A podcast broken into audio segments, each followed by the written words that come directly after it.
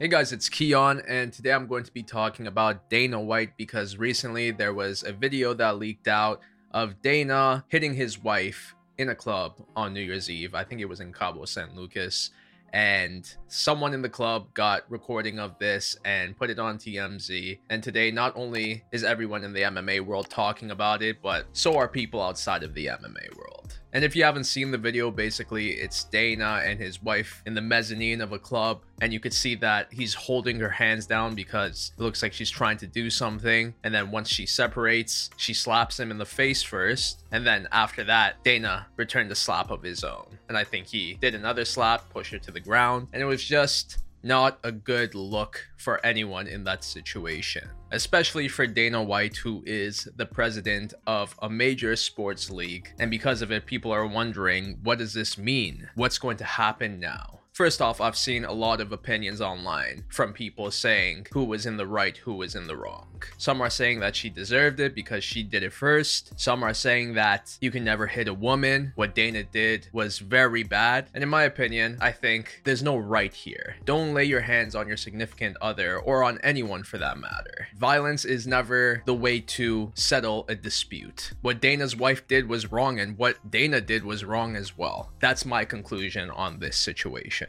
If I were Dana and I got slapped by my wife, I'd walk away. Because if that was captured on camera instead of what actually happened, then Dana would have no issue today. But he decided he wanted to get even, and for me, getting even is not the way to go because it could lead to sticky situations like this. And like I said, this is especially bad for Dana, who is the president of the UFC. Now people are going to look at him a certain way because of this one incident. I've seen so many people online already saying this probably has happened more than once. If he's able to do this in public, imagine what he does behind closed doors. And the thing is, Dana, of course, is going to get the brunt of this, even though his wife was also violent that night because Dana is more popular. So it's just like this was not good whatsoever. And recently he was on TMZ just talking about the situation and how he regrets it deeply. He's known his wife since they were 12 years old. They have their ups and downs, but in the end of the day, this is a very bad look for Dana White, regardless of what he says. Especially when you consider the fact that he was the one who said, There's one thing you never bounce back from, and that's putting your hands on a woman. And he even referenced that in this apology with TMZ. Would always say this, but now I'm that guy who's in that situation and apologizing on TMZ. So, of course, a lot of people's attention is on this right now, and that's why I wanted to make this video. What's next for Dana White? And I think the answer is clear to many people, especially to the ones who follow the UFC and MMA in general. And that is nothing is going to happen. This is something that is controversial right now, but in a couple months from now, we're not even going to talk about it. And that's because this is how the UFC deals with controversies. They sweep it under the rug. Whether it was Conor McGregor hitting the old man in the bar, and now this situation, it's all going to be forgotten very quickly. The UFC doesn't like to dwell on these types of controversies compared to other major sports leagues like the NBA or the NFL. They talk about it for a bit and then they move on. And there's a lot of opinions from people on how they deal with controversies, but what I think is that the more they handle controversy like this, where it happens and then they just sweep it under the rug, the more ammunition is going to build. Yes, they could get away with these things here and there for now, but when something big comes to light and the UFC is involved, and when we have people going online saying, well, the UFC has done this, they've done that, and they've swept it under the rug, it's just going to hurt the promotion's reputation big time. A situation like where Dana is in right now is something they're going to get passed by, but like I said, the more of those those that happens, the bubble is eventually going to burst. I don't think Dana is going to lose his position as the UFC president because of this. If anything, they'll give him some time off and then he'll come back a month or two later and then everyone will pretend like nothing happened.